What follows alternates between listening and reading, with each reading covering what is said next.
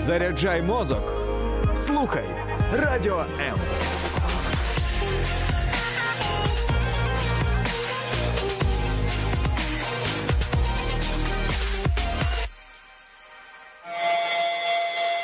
Реальні люди, реальні історії, реальне життя. Щопонеділка о 16-й. Проєкт Загартовані. Є такий вислів: людина звикає до всього. Чи можна звикнути до війни?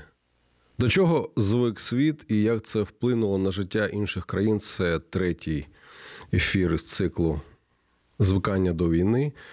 Я думаю, що це вже буде наш крайній ефір на цю тему. Мене звати Євген Гольцов, і сьогодні мій гість політолог Олег Лісний. І е, саме з ним я хотів би і подискутувати про, про це все. Олеже, я вітаю. Вітаю. Ну, е, оскільки ми в житті на ти, то я дуже е, був би радий, щоб ми зберегли цю традицію. Воно якось простіше і якось може навіть чомусь цікавіше. Сьогодні 446-та доба активної фази дев'ятирічної війни, вже 10-й рік пішов. І ми вже можемо порівнювати, ми вже можемо робити певні висновки за той період, за цей період.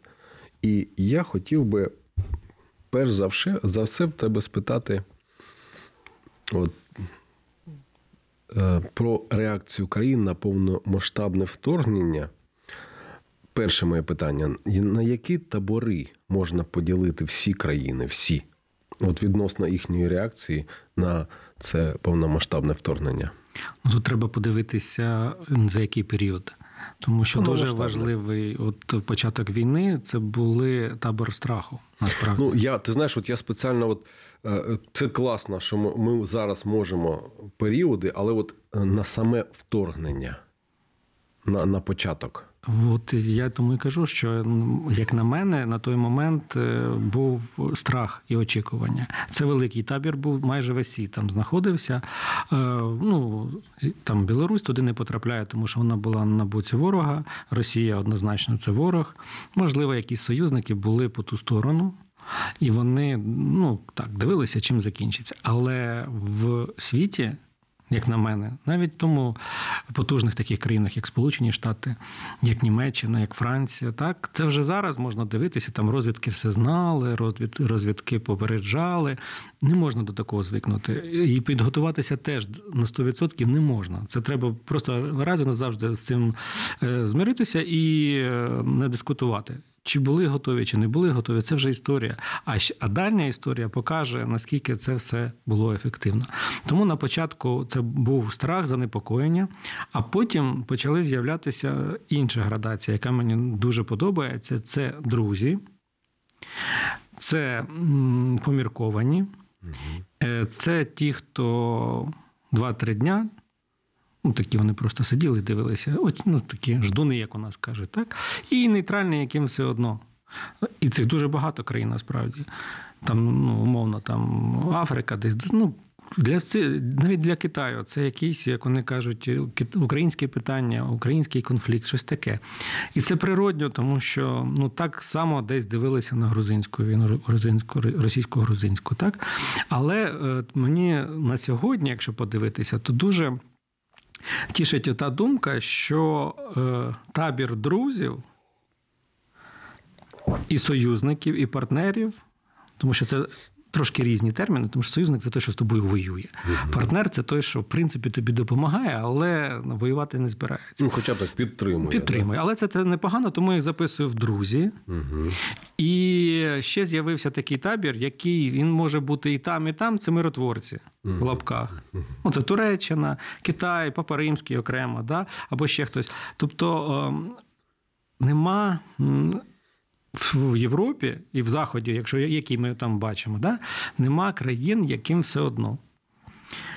Е, Чим ближче до України, там табір тих, хто переймається і готується.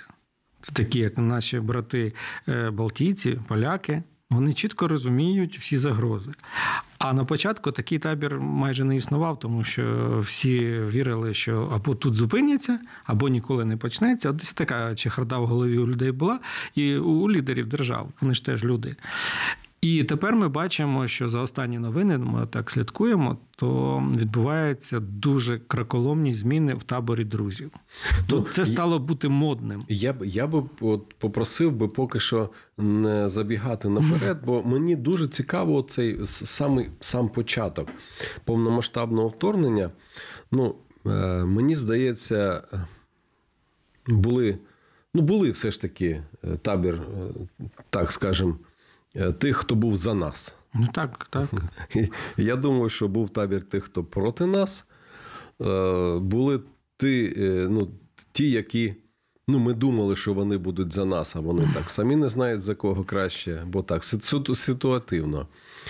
А, а були ті, дійсно, я, я з тобою цілком погоджуюсь, що були ті, які просто ну, у них своїх справ вистачало. Але слухай, ну це ж найбільша е, війна в 21 сторіччі в Європі. За останні скільки? 80 років. Вона вже по, Найбільша. по цим своїм і військовим, і по ресурсним вона наближається до Другої світової війни. Але там було трошки ну, набагато більше було. Територія воювала і так далі. Багато найбільше. Ну, А, ну коаліція була теж, але е, дуже круто, що ця коаліція на боці України. Була залучена скільки? 160 з чимось країн, здається, було залучено. На Ну, всіх континентах вона була. Ну так, е, тому от якщо там географічно, то дай Бог, щоб ми туди і не, і не прагнули. Е, Дай Бог цю гідру задушить тут, і це буде правильно і справедливо, тому що це буде історичний момент для України. А скажи, будь ласка, от на твій погляд, були хтось таких, кого ми, ми очікували, що вони будуть нашими друзями, а вони і так от або не стали нашими друзями, або не могли визначитись, або визначились і в інший стан пішли. На твій Ну, погляд, наприклад, хтось тебе розчарував, чи навпаки, може, вразив, так що Е, Я закоханий в Британію, е, в тодішнього прем'єра і нинішній прем'єр-міністр теж вони дуже круті. Це ті, хто не побоялись. Це мало бути другом, да? коли, ну, от коли все класно, друзів завжди багато. Коли страшно, ти наодинці б'єшся з суперником більше тебе, то хтось виходить на цей ринг і стає поряд з тобою. І каже: ні, так не буде. Ви б'єтеся не по правилам. Тому я от, вам попереджаю. Це ж про ядерну зброю тоді трошки пізніше було сказано Росії. Так? Здивувала позиція, не то, що здивувала, вона якась така прогнозована позиція Туреччини. Наприклад, вони нам допомагали беректарами, і зараз, е, ну. Як я називаю пристрій, який має турецькі крила, а українське серце. Да? Угорщина не здивувала, але розчарувала ще більше. Тому що вона якось, знаєте, знаєш, я вважаю, що або, або будь розумним, або красивим, да, як в тому анекдоті. А вона хоче бути розумною і красивою, тобто отримувати додації від Євросоюзу.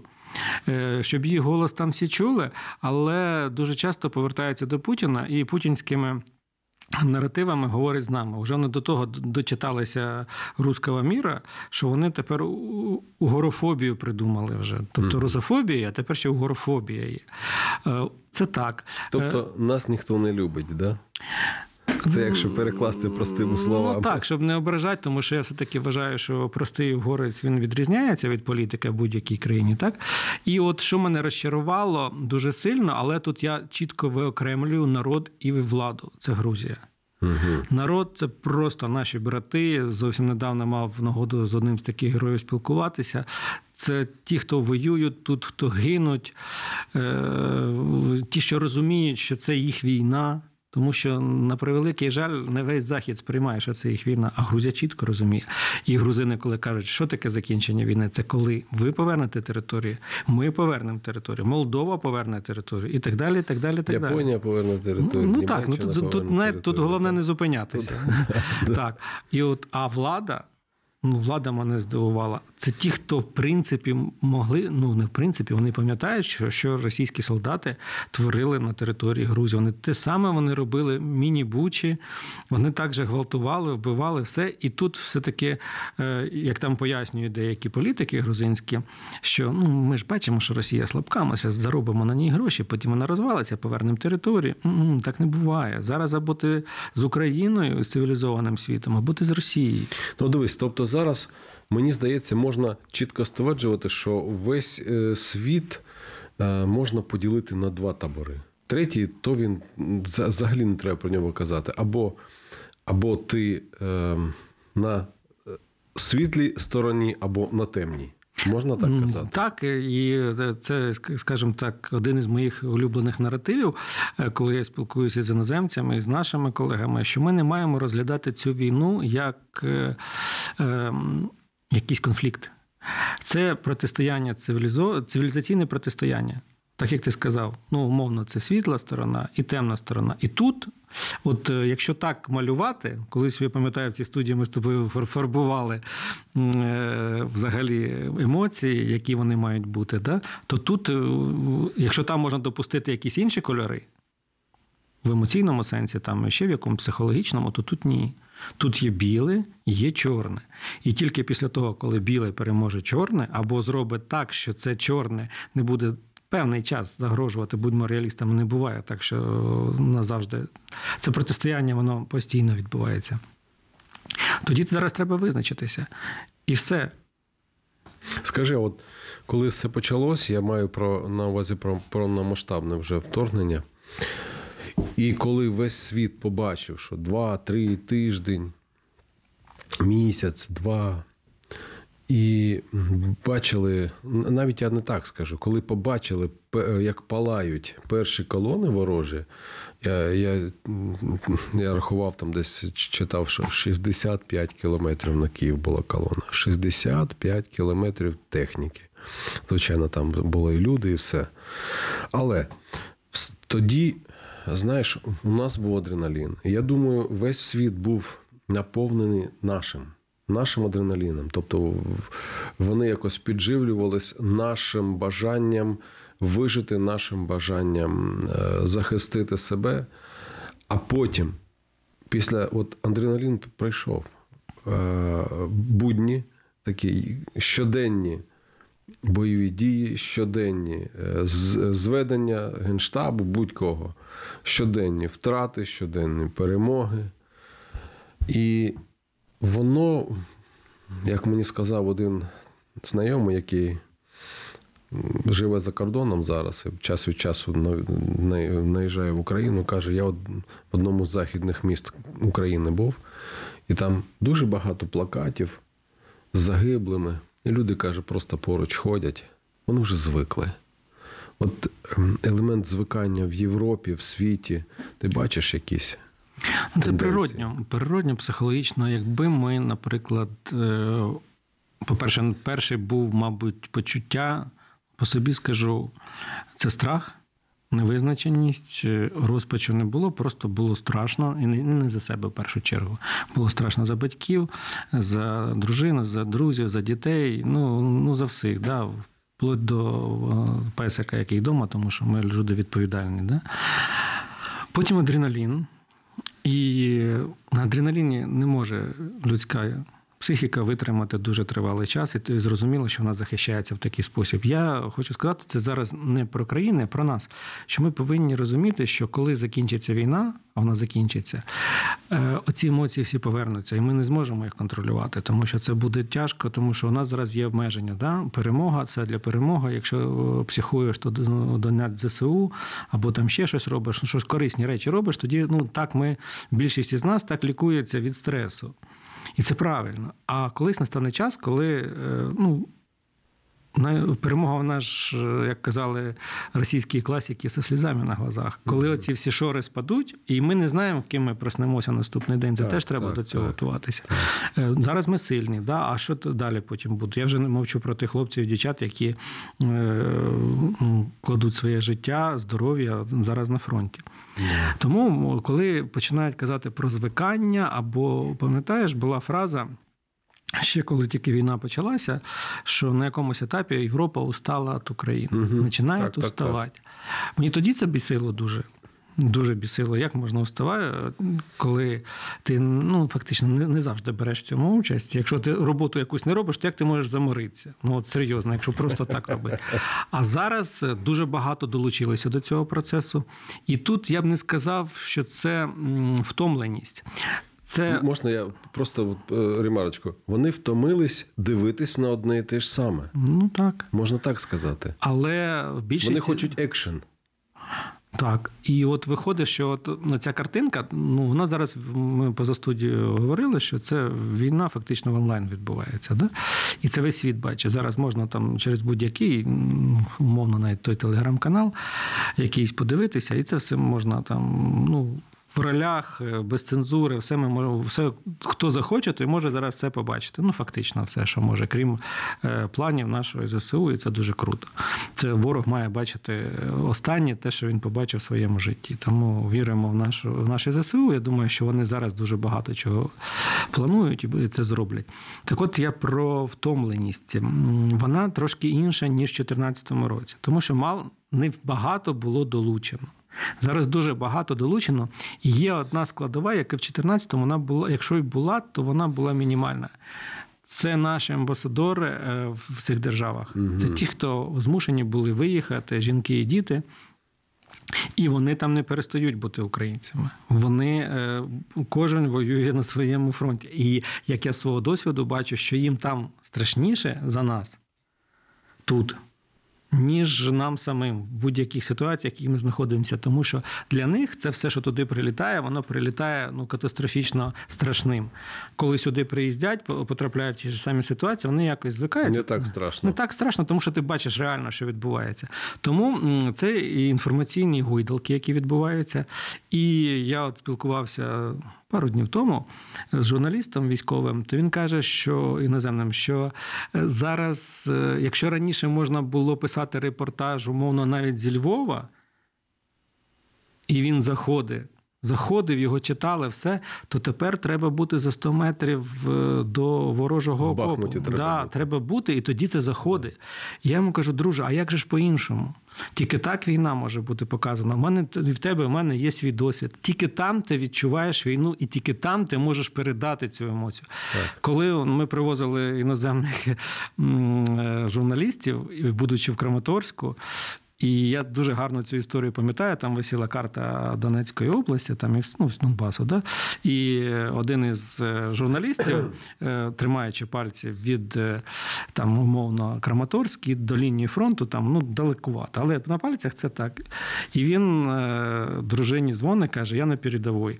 І мені прийшлося з пальці звести до перевести в інше місце і показати, що отам, Там передавав. отам передова, і це дуже далеко. Тому я розумію, що таке. А потім я цих журналістів бачив з фотографіями під обстрілами. Вони фотографували. Вони Ну це були... не зараз, я так розумію, бо зараз Краматорськ це майже передавав. Ні, ні, ні. Це було це, м, 17-й рік, може, десь так. Це трошки, трошки тил, можна Так, але сказати. коли вони тоді опинилися, я думаю, що це теж дуже гаряча точка. Чесно кажучи, не знаю, кому вона зараз належить. Це шахта Бутовка. От тоді вони побачили двохсотих Да. і побачили обстріли. І от тоді, тоді вони це передали. Дуже якісно передали навіть фото. Змогли передати глядачу там в Туреччини або ще когось, Молдова і так далі. Це все ми робили. Люди їздили, всі це бачили. Тому я розумію, що саме такий контент він заходить. І такого контенту щоденно показувати не можна. По-перше, це небезпечно. По-друге, не кожен канал це буде ну, там, крутити зранку до ночі. Але все-таки я, я дуже сподіваюся, що вони не втомилися, вони просто звикли, що там іде війна. І це дуже важливо, ключове, що там іде війна. Це не, не, не дуже погана звичка, тому що вона продовжує нам допомагати. І коли ми щось робимо, або ворог щось робить, там ще є ще інша звичка. Є звичка допомагати нам після того, коли в нас щось стається. Дуже дуже влучний такий вислів. вислів. Вони звикли до того, що там іде війна. В ефірі проект загартовані. Не перемикайтеся.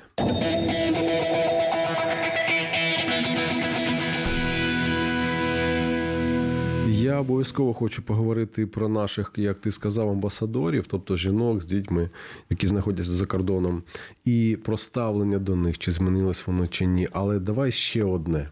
Ще одне про наслідки, про економічні наслідки. Тому що гаманець це такий лакмусовий папірець, е, який, ну можна сказати, диктує, може, може диктувати певні е, рішення, прийняття певних рішень. І коли я неодноразово е, бачив і чув в мережах, е, в соціальних мережах, коли люди кажуть, е, нам іноземці кажуть, що це із-за вас.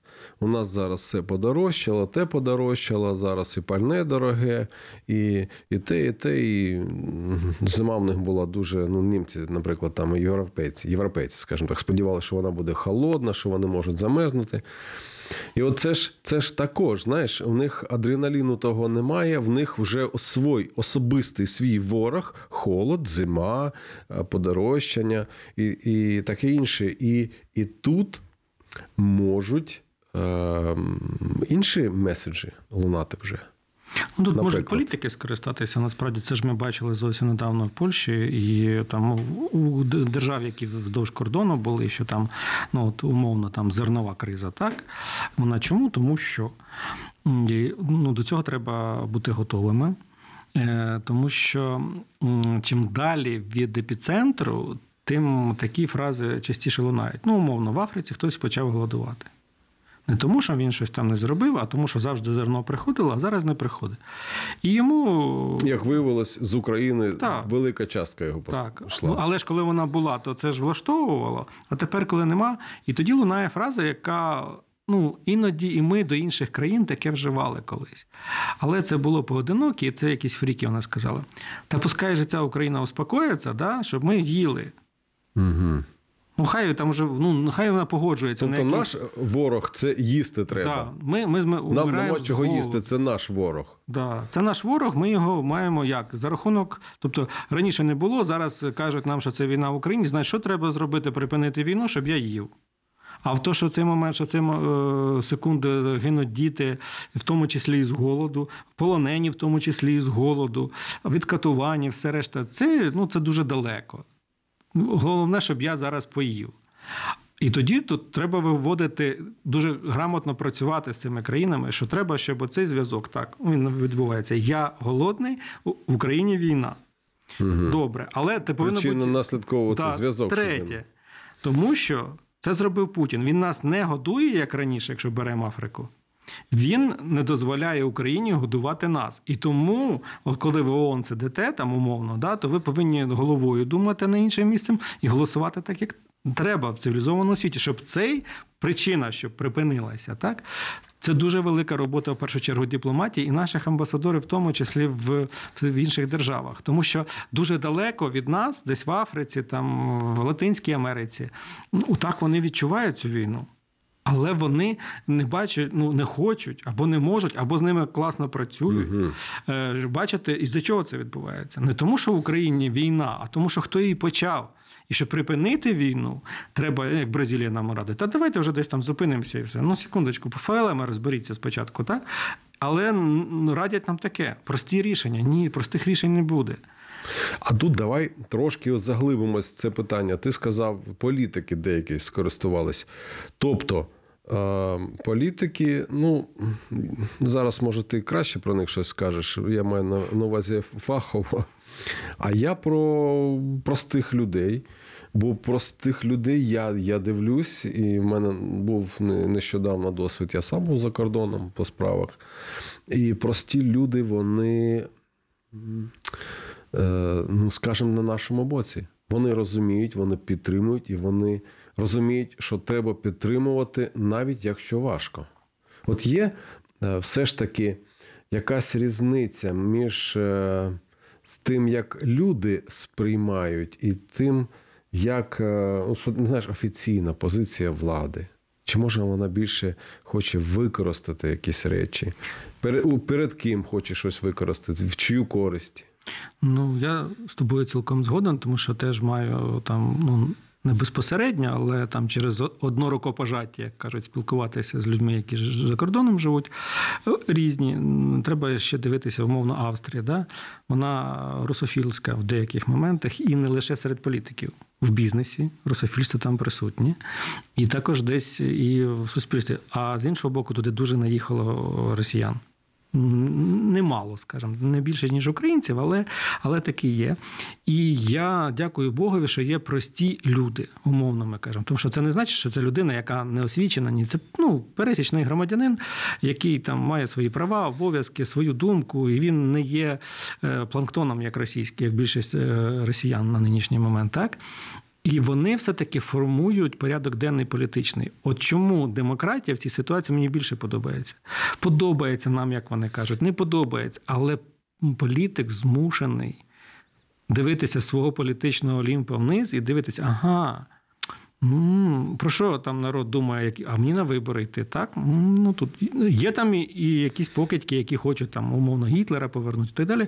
Є, для цього е, Порошарку є теж свій політик, який дивиться, ага, ну добре, тоді я буду казати отак, і отак, і отак. І буду експлуатувати їхню думку.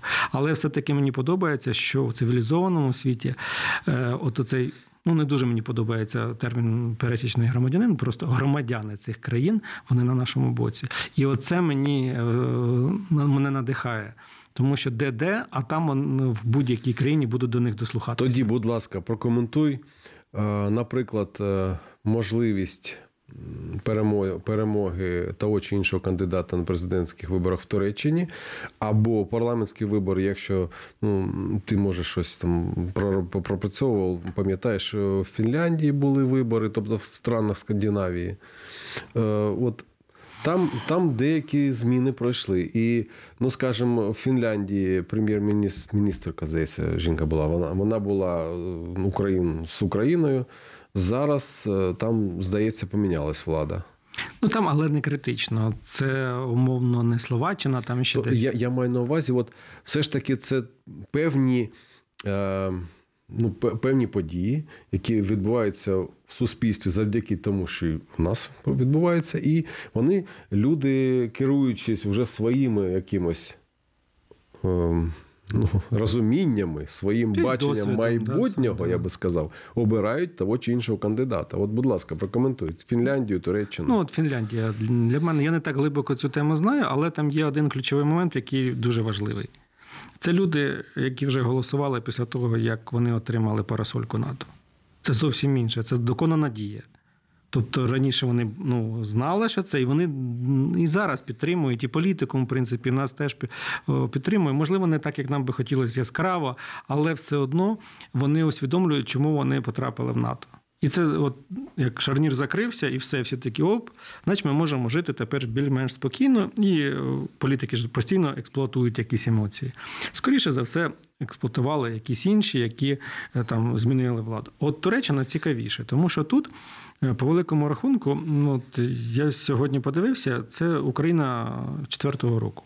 От як на мене, можливо, угу. помиляюсь, тому що дуже багато таких нюансів, але це взагалі крутіше, ніж Росія. Тобто, тому що тут є люди інтрига. хочуть щось змінити реально. Так, там, так, да? і ми ж бачимо, і явка там зрозуміло, що там спеціалісти дуже скажуть, що і наганяють так. їх. Зрозуміло, що маніпулюють для того, щоб прийшли, кому це вигідно, зрозуміло одним, потім іншим. А тут я про інше хочу сказати, що так все дуже непросто, все дуже неоднозначно. Але якщо ми беремо Росію. Там все зрозуміло. Там питання тільки в тому: 74, 78, чи 79, 105. чи 105. Да, да. І все. І всі такі, знаєте, ходиш на вибори, атакуй, не атакуй, да? І вони ходять і все. А тут все-таки є інтрига. І тут кажуть, влада побоялася, могла дожати. Там же ну єрунда, там по великому рахунку. Але так, але трошки, другий тур. трошки не вистачило, да. І там же теж оці такі е, ситуації, як у нас, що там е, десь перераховували по декілька разів, поки не зійшлося так, як треба. І мені це дуже нагадало Україну четвертого року. І це з одного. А і ще один момент, який ввійшов. Мене не здивував, але він увійшов в дискурс. От я просто не слідкував за попередніми виборами, але в цих виборах є чітко е, два моменти: що ми будемо Сполученими Штатами один кандидат, І цей же кандидат е, робить перед самим от е, виборами реверанс, не, реверанс, а випад в бік Росії. Що ви втручаєтесь в вибори, заберіть свої брудні руки і так далі. Тобто Росія, протистояння з Росією теж пішло як технологія. І це дуже круто, тому що в принципі Росію влаштовує Ердоган. Ну, то, що він зрозумів. Ну, і бачиш, певна залежність там є Ну, ресурсна. да, там дуже дуже важко, але просто що одно є такі елементи, які, по-перше, ну, турки себе показали як нація, яка хоче змін. В ту чи іншу сторону. Одні хочуть, щоб нічого не змінювалося, інші хочуть, щоб змінилося. І тут відбуваються такі е, не такі е, як Потьомкінські вибори, да, як в Росії, а от дійсно відбувається політичний дискурс і політична боротьба. Як вона закінчиться? Е, От в чому і е, плюс будь-яких виборів, якщо вони вибори, що там є інтрига. Це дуже круто. Ну, для прикладу, про одну із скандинавських країн можу сказати, що коли ем, уряд прийняв такий закон, що кожен громадянин України може пересуватись абсолютно безкоштовно, користуючись громадським транспортом, наприклад, в Швеції, просто показуючи свій паспорт, то е, були демонстрації е, по місту, ну, особ... так, по больших, великих містах. І їх влаштували люди, які певний час тому приїхали як біженці в цю країну. Отак, от в ефірі проект загартовані. Не перемикайтесь. У нас ще не так багато часу залишилось. Ми говоримо про те, чи можна звикнути до війни і для чого звик світ, і як це наша війна вплинула на життя інших країн.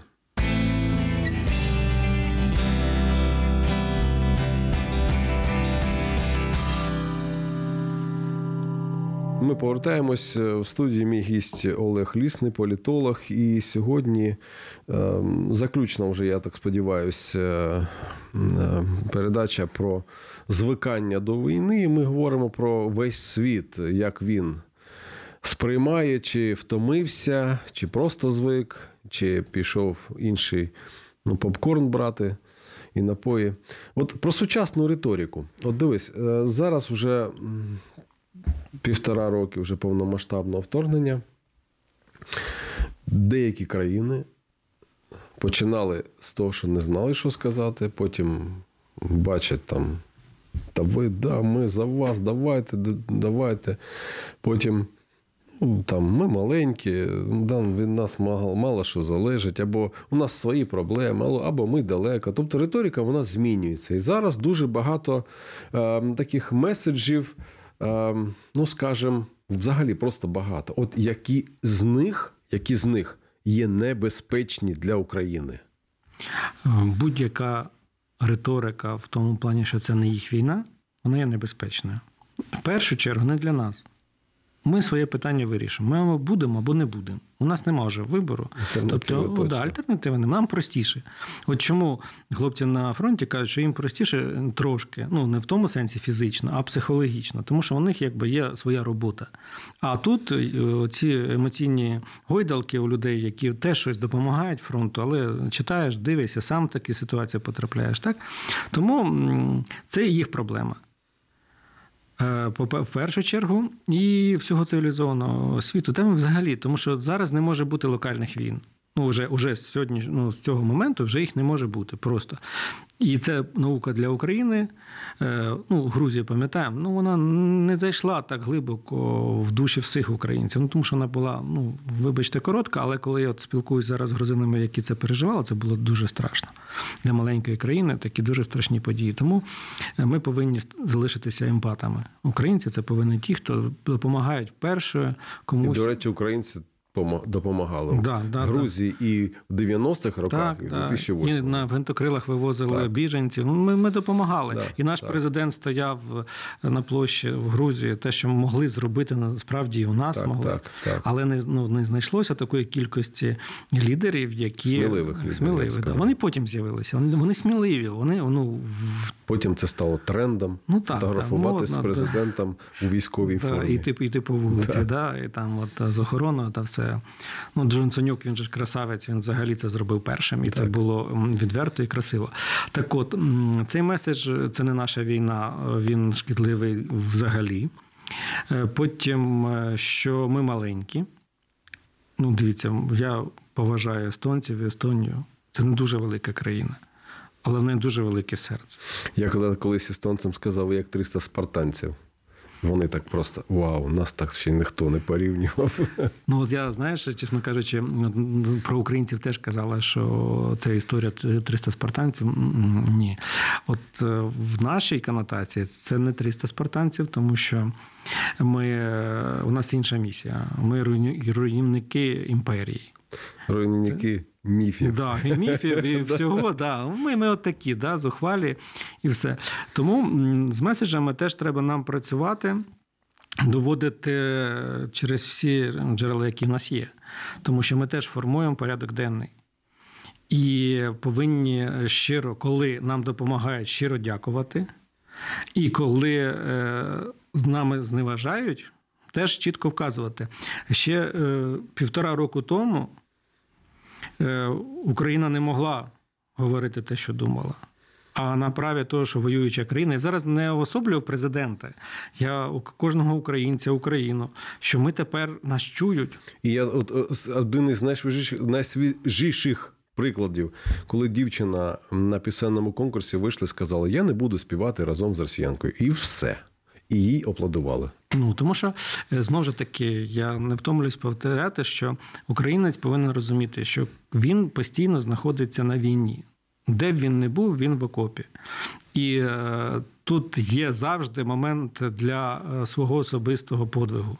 Він не обов'язково кидатись на танк, якщо ти там дуже далеко живеш від фронту. Ти можеш просто придбати цей танк.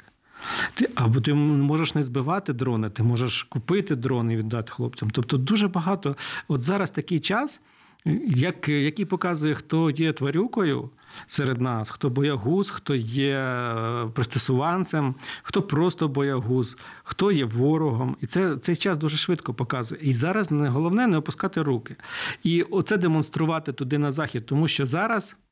Е, Наш прапор це вже не просто наш прапор, це це символ супротиву, меншого сильнішому, е, там простої людини, системі. Несправедливості, Да, да, да, несправедливості, да, спротиву несправедливості. Да. Я, я, я вважаю, що ми зараз, як країна, як кожний е, громадянин, маємо моральне право і навіть відповідальність моральну е, біле голосно називати білим і чорне голосно називати чорним. Слухай, у нас буквально от залишилось пару хвилин. Е, от підсумовуючи ще одне таке питання. Підсумовуючи, от чому ця війна навчила світ, на твій погляд? Вчить. А, ще не вчить. навчила. Ні, ні, вона ще не навчила. Взагалі, Ну, може, ну окей, да, да, давай Е, продовжуй. Вона, вона вчить і дуже гарно вчить, швидко вчить. Але за це навчання кров'ю платять українці, а захід платить грошима і зброєю. Тому давайте цей урок просто вивчимо. А захід, можна, можна сказати, що захід е, ну, сплачує своєю втомленістю, своєю е, пере, ну, скажімо, е, скажімо, то, що вони працюють більше, ніж треба, що то, що вони там дорожче щось купляють. Ну, це Всі платять. Це, Всі це платять, ціна. але різна ціна. І тому я закликаю всіх, давайте цей урок вивчимо. Вже один раз заплатимо, не будемо в кредит брати на сотні років. Треба закінчувати цю історію, маю на увазі Російську імперію. Тоді буде простіше і з іншими імперіями розбиратися. Ну, це дуже, дуже, ну скажімо, Амбітно. амбітно і це дуже радикально. Я просто не знаю, чи. Чи може не всі ще навчились? Може, ще знаєш, деяким треба вчитись. Я не знаю, чи навчать оці всі події е, багатьох. Я знаю, що деякі речі зараз відійшли на другий план. Я знаю, що зараз е, багато людей по всьому е, світу сміливо оголошують якісь там тренди. Те, що вони, знаєш, було, ну, хіба можна так казати, а хіба можна щось там на того сказати? Можна, треба. Бо якщо боятись сказати е, королю, що він голий, а просто, знаєш, е, Прикривати да, очі. прикривати. А вже ж з'являються повідомлення. А, а чи дійсно у Росії ядерна зброя в бою, ну, в бою, скажімо, боєспособна? Ну, тобто такі речі вже почали з'являтися. А ну, знаєш, це можна порівняти, порівняти е, ну, щось. е, Чи дійсно він такий страшний, як. Він себе видає. Отак. От. Тобто деякі речі завдяки, я, я думаю, українцям. Е, я, знаєш, жалкую, що ми не поговорили про наших амбасадорів, жінок, дітей, але мені здається, що вони дійсно виконують певну місію там. І хочеться сказати, дай Бог, щоб вони потім повернулись і ще от якусь місію виконали тут, вже маючи той європейський світовий досвід. Отрим... Деякі отримують освіту, деякі вивчають мови, деякі налагоджують якось е, міжнародну вже, знаєш, е, е, мережу свою. Персонально, і, да. да, і я думаю, що це все може ще дуже бути великим благом для нашої країни. Я хочу тобі подякувати. 40 хвилин наших просто пролетіло. Просто пролетіло, і я хочу подякувати кожному, хто захищає нашу країну, кожному, хто захищає нас, кожному, хто підтримує тих, хто нас захищає. І моєму сьогоднішньому гостю, політологу Олегу Лісному. Дуже дякую тобі, Олеже. Дякую навзаєм. А нам всім хочу сказати: тримаємось, гартуємось та підтримуємо один одного. Всім нам перемоги і Божої допомоги. До зустрічі!